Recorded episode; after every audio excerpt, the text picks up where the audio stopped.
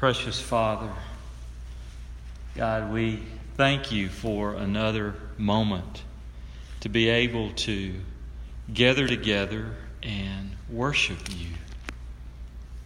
Lord, I pray that, God, we would take delight and find pleasure in, Lord, exalting your name together. Father, the psalmist says, Come, let us exalt your name together. And I pray, Father, that we authentically do that when we gather here for worship.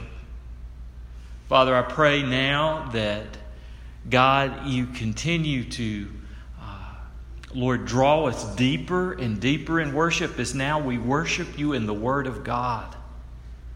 For worship, as often as I say it, Lord, does not cease when we stop singing.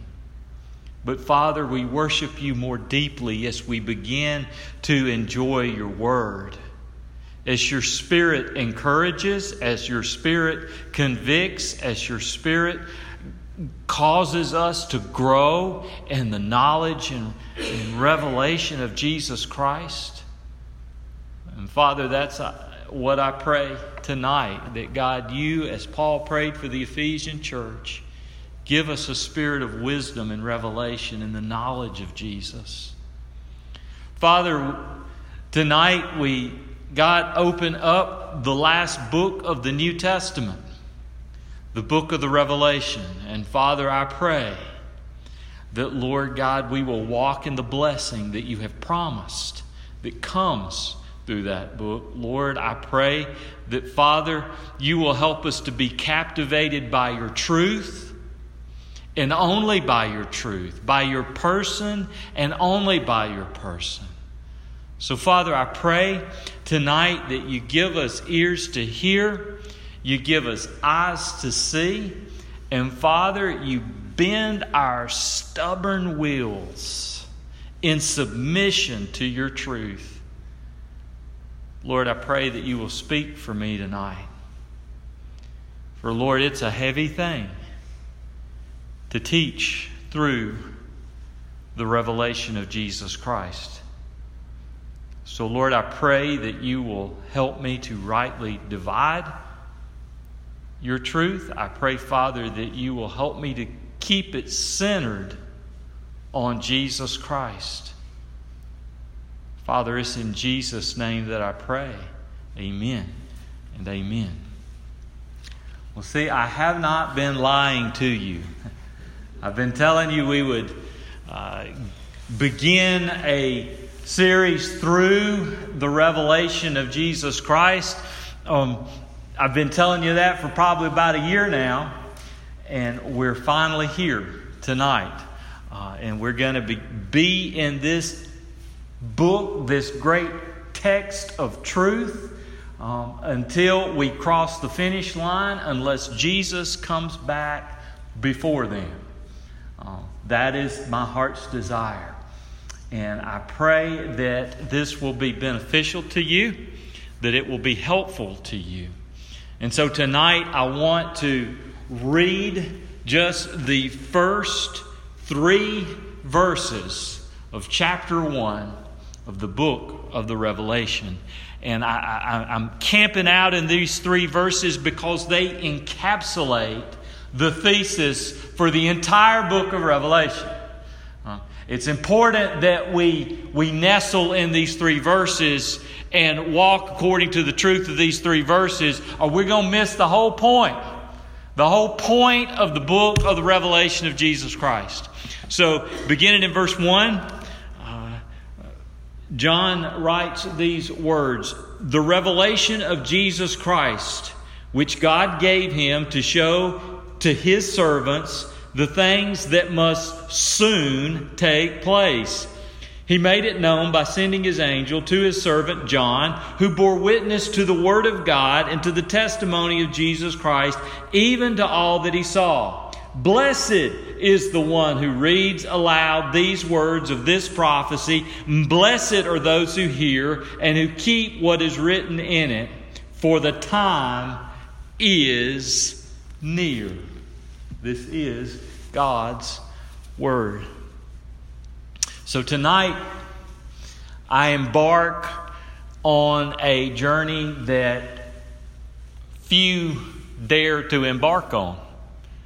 To most pastors and most preachers, it is an intimidating book when you look at it, when you read through it. Matter of fact, I encourage you to read through the book of Revelation as we, we walk through it. Um, uh, Louis Talbot of Talbot Theological Seminary, he said this, he commented this. I want to quote him because it's so true. He said, Many people treat the book of Revelation like the priest and the Levite treated the man who was beaten and robbed in the story of the Good Samaritan. They pass by on the other side. End quote. Um, and to be quite honest with you, throughout all of my years as a born again believer in the church, quite often I would sit under pastors that would go to Revelation. They would preach usually chapter 2 and chapter 3, the message to the seven churches, and that's all you really ever heard from the book of Revelation. Um, and now, having pastored churches for, this is going to sound real like I'm really old, um, for 21 years now. Um, I understand that. Um, for years, I resisted really going through the entirety of the text because it can be quite intimidating. Um, in, in, many ways, I would tell you that as I stand here at the, the, the, the precipice of the book of the Revelation, I am frightened and intimidated by it. Um, but, and, and let me explain it to you. I'm not, what I mean is, I'm not frightened because of some of the horrifying apocalyptic themes that take place, though some might ought to be afraid of some of the things there in the book of Revelation. I'm not afraid in that sense. I mean, frightened because it can be so easily misinterpreted. And I've often found that people and pastors, they don't really study the text. They look and see what somebody over here said. Or they read a book about what this end time guru said and they latch on to their interpretation, which is far from the root of truth in the text. I don't want to be like that. I want to rightly divide it. I, I want to um, treat it correctly. And I know from church history that men far greater than I have struggled with this book. Martin Luther, whom God raised up to recover the God centered gospel of grace, that salvation is by grace alone, through faith alone, in Christ alone, he struggled with it. You know what Luther said? And he later, and don't, you know, before you slap Luther in the, the proverbial face, I'm going to quote him for a minute. I want you to understand he changed this later on, but he was troubled by the book of Revelation in his early Christian life, not long after his conversion. He quoted, he said this, and I quote him, he said, My spirit cannot adapt itself to the book, and the sufficient reason why I do not esteem it highly is that Christ is neither taught nor recognized in it. Now you say, wait a minute, how could he say that? You've got to understand. Luther was just coming out of the harshness of monasticism. And when he read the book of Re- the Revelation, the hardness and harshness of it terrified him. But he later understood that this is God's Word. But he wrestled with it.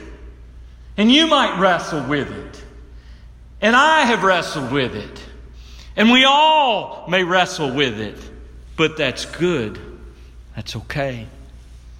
Men far greater than I have come to differing positions when you go to the book of Revelation. Now, I'm going to use some terms that you may not be familiar with, and that's okay for right now. Some of these things I'll talk about a little more in depthly as we come to them. But great men of God have fallen under different ways of looking at the book of Revelation. But let me say this one thing is for certain, and one thing is for sure Jesus Christ is coming. Christ will return. Christ will gather his church. But men far greater than I, who've been students of the scripture far longer than I, And probably longer than some of you, serious students of the Scripture. Some of them fall under a camp known as premillennialism. Under the camp of premillennialism, some of them take a pre tribulational view of the church, a mid tribulational view of the church, or a post tribulational view of the church.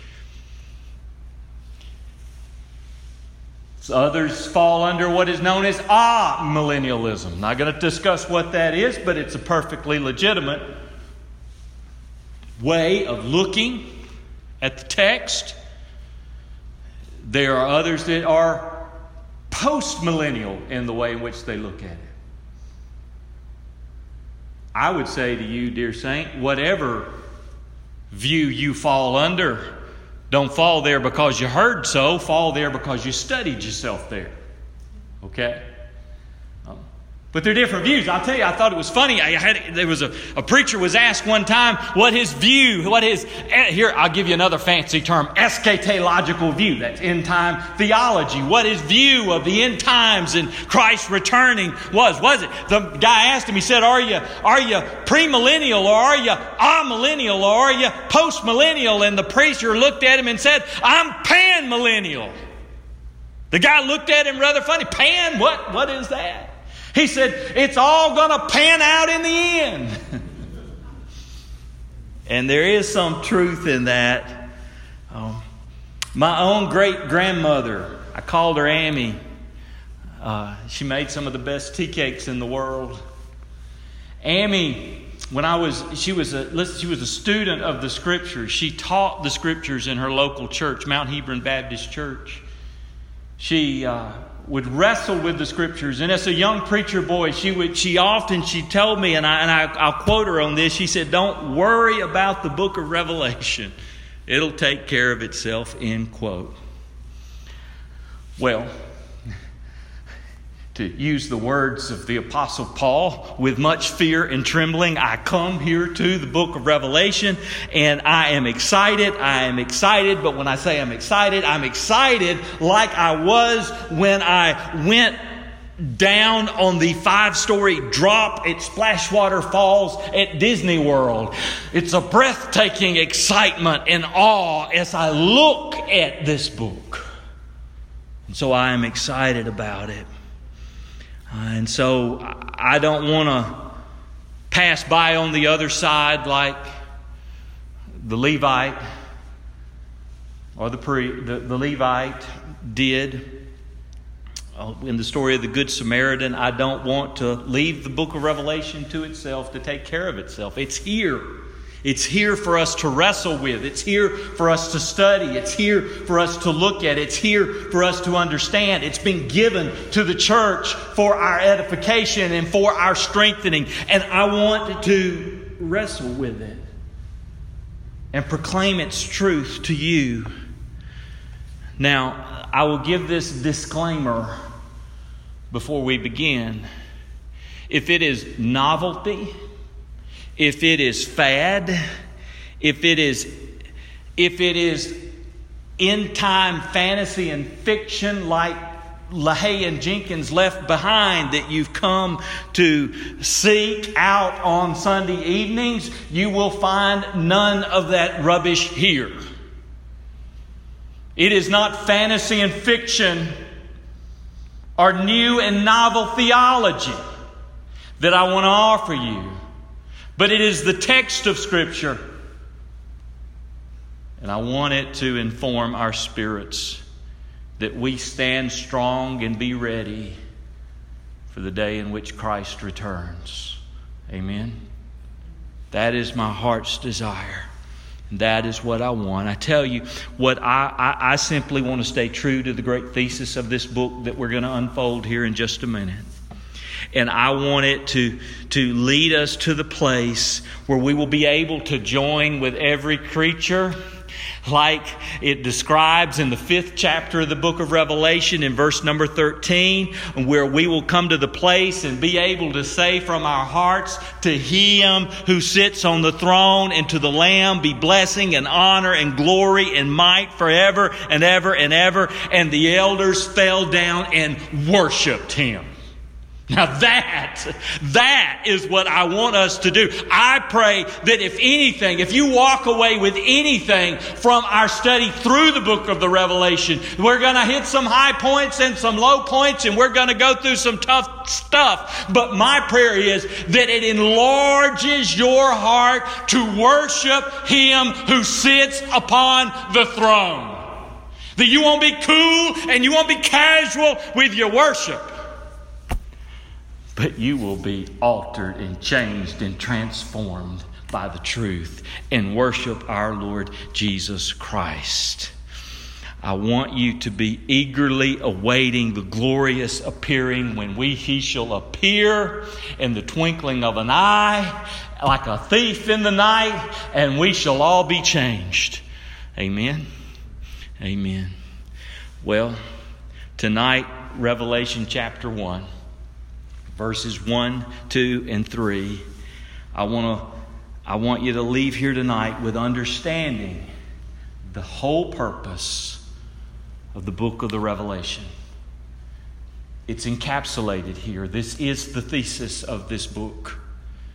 Verses 1, 2, and 3 of the book of Revelation. And there are three, being a good Baptist pastor tonight, there are three main things that I would show you in these three verses tonight. And the first one is I want you to see the purpose of the book. The purpose of the book of the Revelation. And the purpose of the book, well, it is to reveal Jesus Christ. Anything or any way that the book of Revelation is treated that draws you away from being consumed with the revelation of Jesus Christ, it is faulty. And I would tell you, stay away from it. Because there are a lot of people and they're well meaning and they do things that, oh, this is fascinating and oh, this draws us in. And it leads people away from sincere and pure devotion to Jesus Christ. That is the essence and purpose of this book.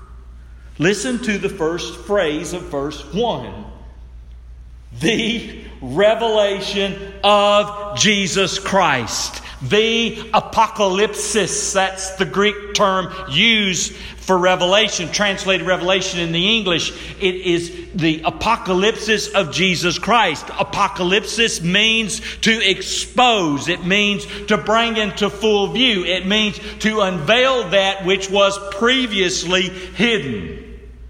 It is an unveiling of the glory of Jesus Christ. Now, it, Jesus Christ came. He's the one who is full of grace and truth, the glory of the only begotten of the Father. But we have only seen a limited aspect of the glory of our Lord Jesus Christ. Jesus Christ is going to be ultimately, re- totally revealed and most glorified when He descends and when He comes and when He returns returns, and there will be an unveiling of His glory like no one in all of creation has ever seen. It will be an unveiling of glory that will be so bright that it will put out the brightness of the sun and the moon and the stars because His light will be the brightest light that has ever existed and you will ever see and you will ever know. Now, we that is this is the revelation of that glory. That is what everything in the book of revelation is moving toward. It is the book of unveiling the glory of jesus christ. It is not simply the revelation of end time calendars and timetables nor is it necessarily specifically the revelation of events, although there are events that are revealed, and those events that are revealed are connected to the revealing of His glory. And we need to know that. This, according to verse 1, is the revelation of Jesus Christ. Everything in this book from Revelation chapter 1 and verse 1 all the way to the end in Revelation chapter 22 in verse 21, I think, or 21 and verse 22, whichever one, you know, the last of the book, whichever it is, all of it is about the revelation of Jesus Christ. Every chapter, every event is directly or indirectly related to the revealing of Jesus Christ. And it is a revealing of Jesus Christ. And it's, it's not only revealing things to us about the future, but it also reveals to us things for us to make sure we have understood about the past, while at the same time revealing some things that relate to the church in the present. And we need to see these things. And we need to savor these things. And we need to enjoy these things. Um, it's, it's, it's about, matter of fact, let me clarify. Why would I say that about this revelation, this book? Look at verse 19. Just drop down to verse 19 and listen to what the angel told John.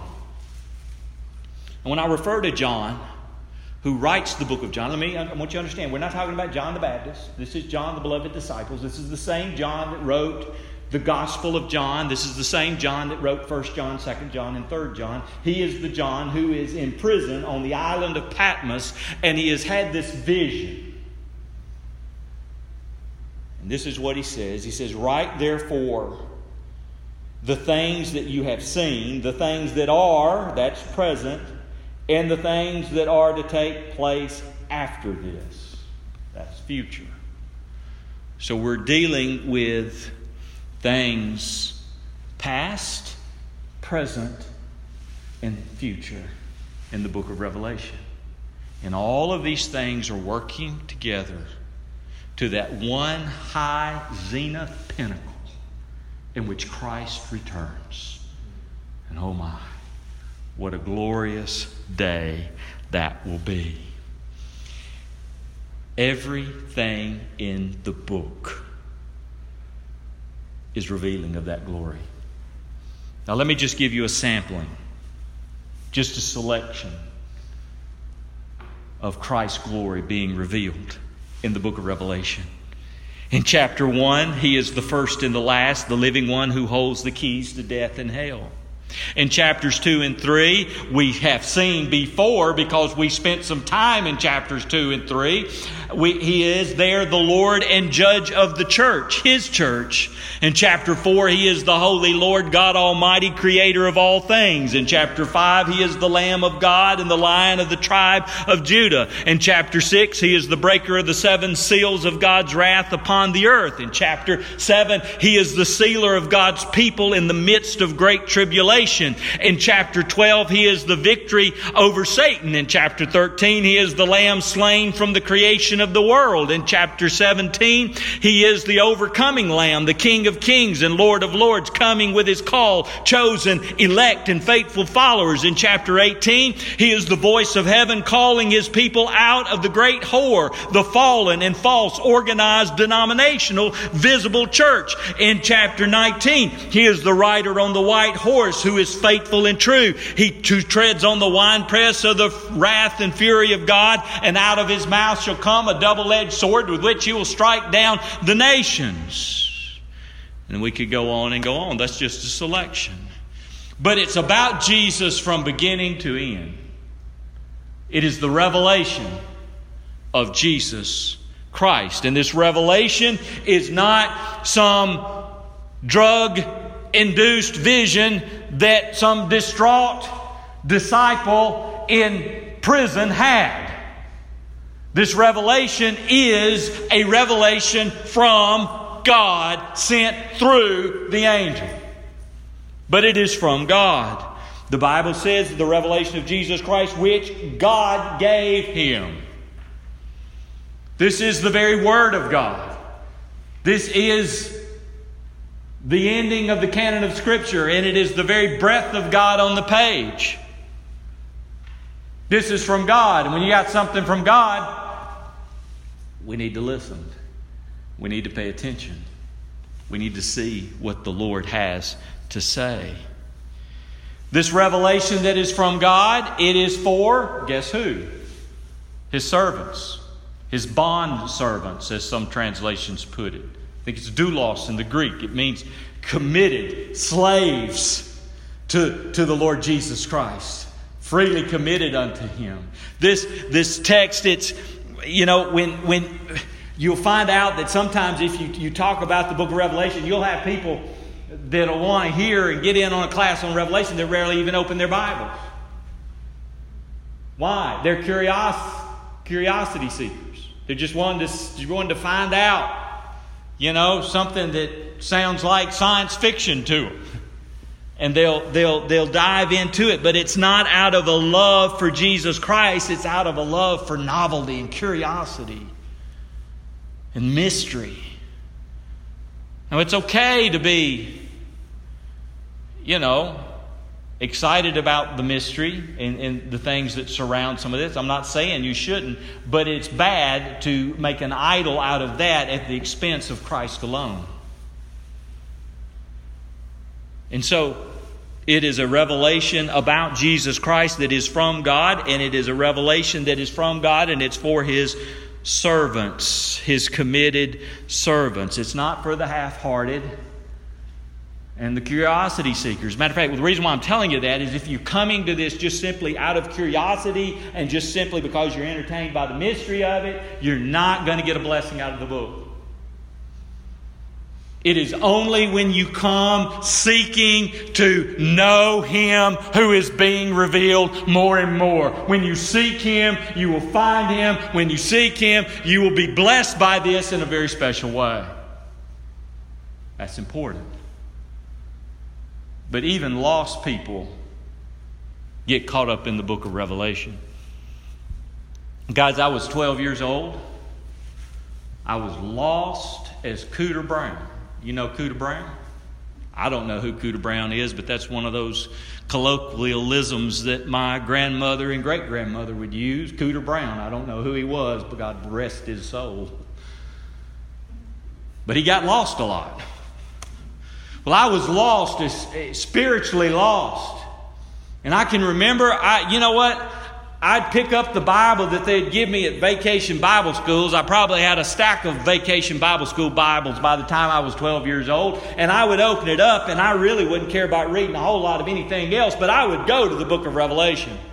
I wanted to read about the Antichrist. I wanted to read about the mark of the beast. I'm going to read about all these things, not really even realizing that I belonged to Satan. I was a child of Satan.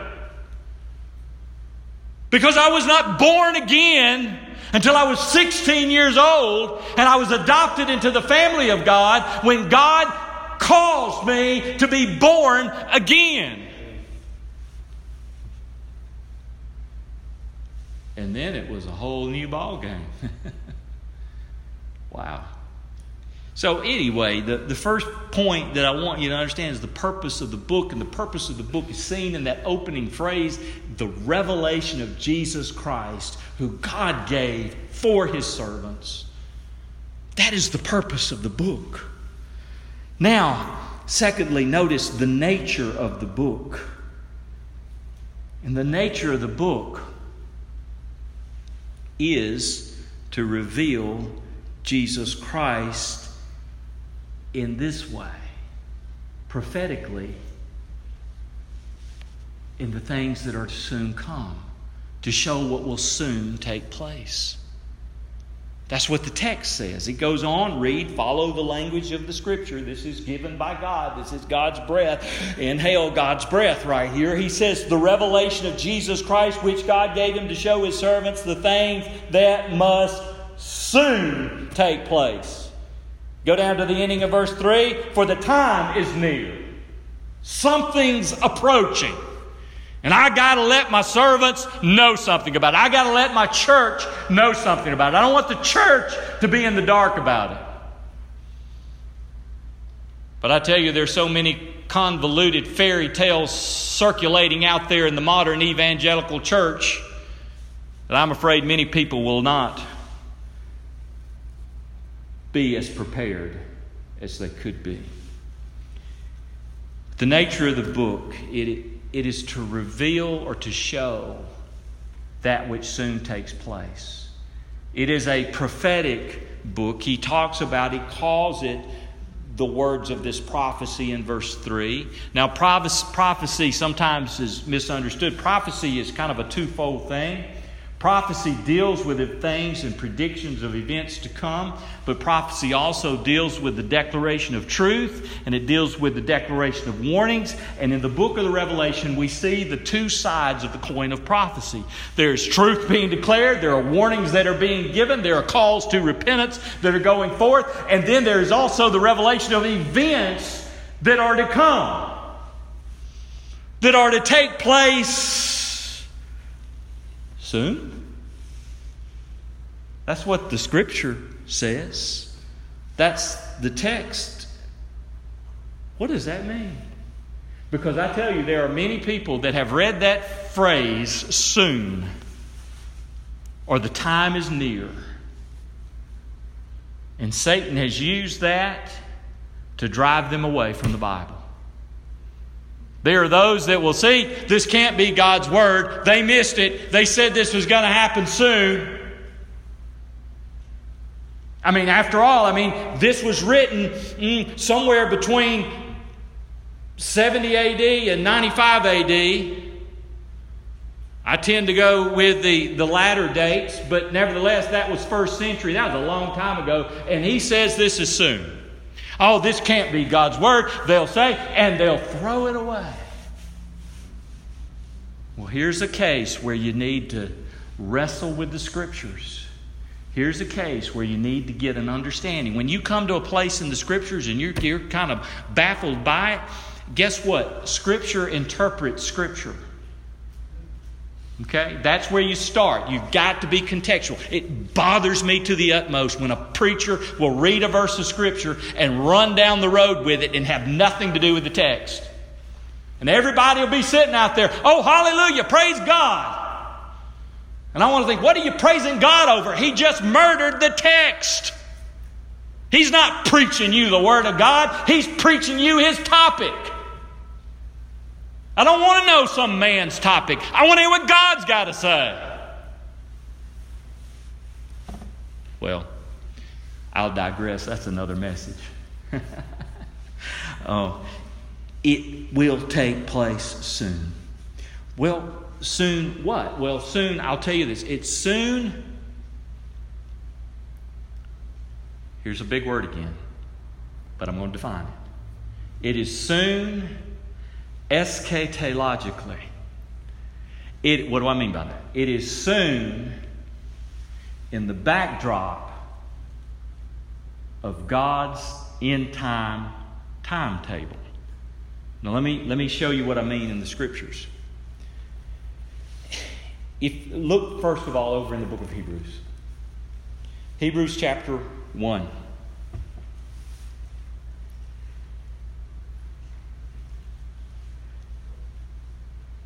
Hebrews chapter 1, beginning in verse 1, the writer says this Long ago, at many times and in many ways, God spoke to our fathers by the prophets. But in these last days, He has spoken to us by His Son, whom He appointed the heir of all things, through whom He also created the world. Oh, let me read verse 3 because I want it to be clear. I want you to be pinned to the pew with who Jesus is. He's God, okay? Came in human flesh. He is the radiance of the glory of God, the exact imprint of his nature, and he upholds the universe by the word of his power. That's Jesus, okay? Now, but you go back up here, Hebrews was written, guess when? First century. And what's he referring to it as? But in these last days. Well, guess what, guys? We've been in the last days since Jesus Christ ascended into heaven. The church age exists in the last days. Now, you cannot think of days as 24 hour periods. This is a day of an eschatological proportion. You say, What in the world? He's speaking in tongues? Well, if I am, let me give you an interpretation, okay? Look in the book of 2 Peter. The book of 2 Peter, chapter number 3. In 2 Peter, chapter number 3, chapter 3, guess what it's talking about? The second coming of Jesus Christ. Now, I want to begin reading for you in verse 3. He says, Knowing this, oh well, let's read from verse 1. this is how the second letter that I, I, this is now the second letter that I'm writing to you, beloved. In both of them, I'm stirring up your sincere mind by way of a reminder that you should remember the predictions of the holy prophets and the commandment of the Lord and Savior through your apostles. Knowing this, first of all, scoffers will come in the last days with scoffing, following their own sinful desires. They will say, Where is the promise of his coming? For ever since the fathers fell asleep, all things are continuing as they were from the beginning of creation. For they deliberately overlooked the fact that the heavens existed long ago and the earth was formed out of water through water by the word of God, and that by means of these the world that existed was deluged with water and perished. But by the same word, the heavens and the earth that now exist are stored up for fire, being kept until the day of judgment and destruction of the ungodly. Verse 8, this is what I want you to hear. But do you not, but do not overlook this one fact, beloved, that with the Lord one day is as a thousand years, and a thousand years as one day. The Lord is not slow to fulfill his promise, as some count slowness, but is patient toward you, not wishing that any should perish, but that all should reach repentance. Did you hear that? One day is as a thousand years for the Lord, and in the context of His coming. If you want to get upset with the fact that He said that He's coming soon, and that in Hebrews He said we're in the last days, guys, we're just two days into this. Two days. So there's no reason for someone to reject this because it uses the term soon. it, it is soon. In the backdrop of God's eternal counsel and God's eternal purposes, this is very soon. Last time I checked, eternity's a long time. Last time I checked, this life's but a vapor, gone. So, in the from the perspective of e- the eternal counsels of God. Guys, this is soon. Soon. The time from which he prophesied in Genesis that Messiah would come the first time to the time that he came. Thousands of years take place, go by, but guess what? It was soon from the eternal perspective of God. So, the purpose of this book, as we saw, is the revelation of Jesus Christ. The nature of this book is prophetic in that it reveals what must soon take place. Number three, notice the benefit of this book. The benefit of the book is this there is blessing for both the reader and the hearer. Matter of fact, in the book of the Revelation, there are seven Beatitudes. This is the first one.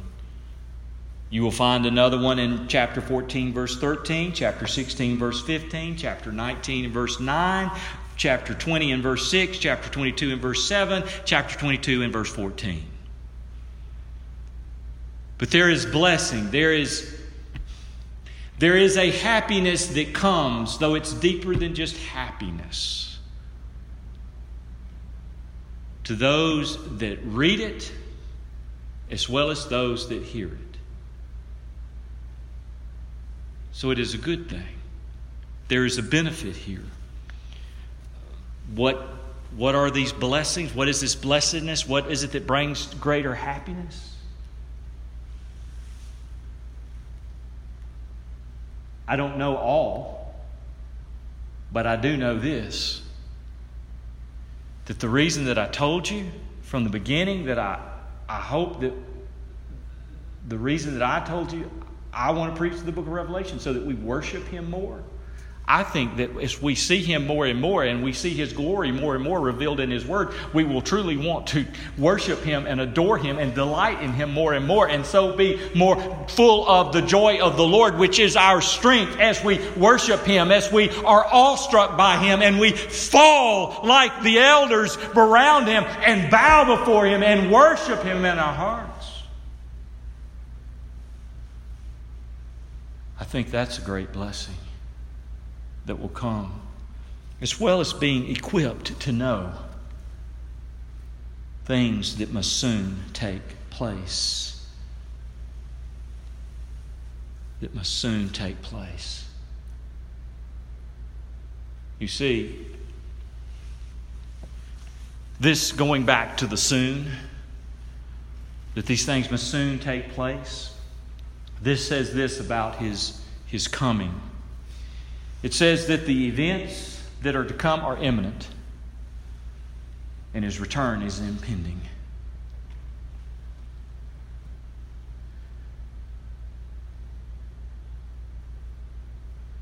Be ready. Church, be ready. Be ready.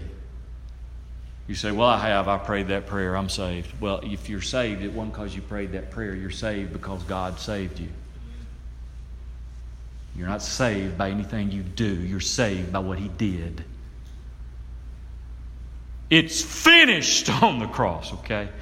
You're saved. And if you say, listen, you don't want to be caught by surprise when that day comes. Because there is a judgment seat of Christ that we stand before, not to see whether we can be saved and enter into heaven but that the quality of our lives will still be judged.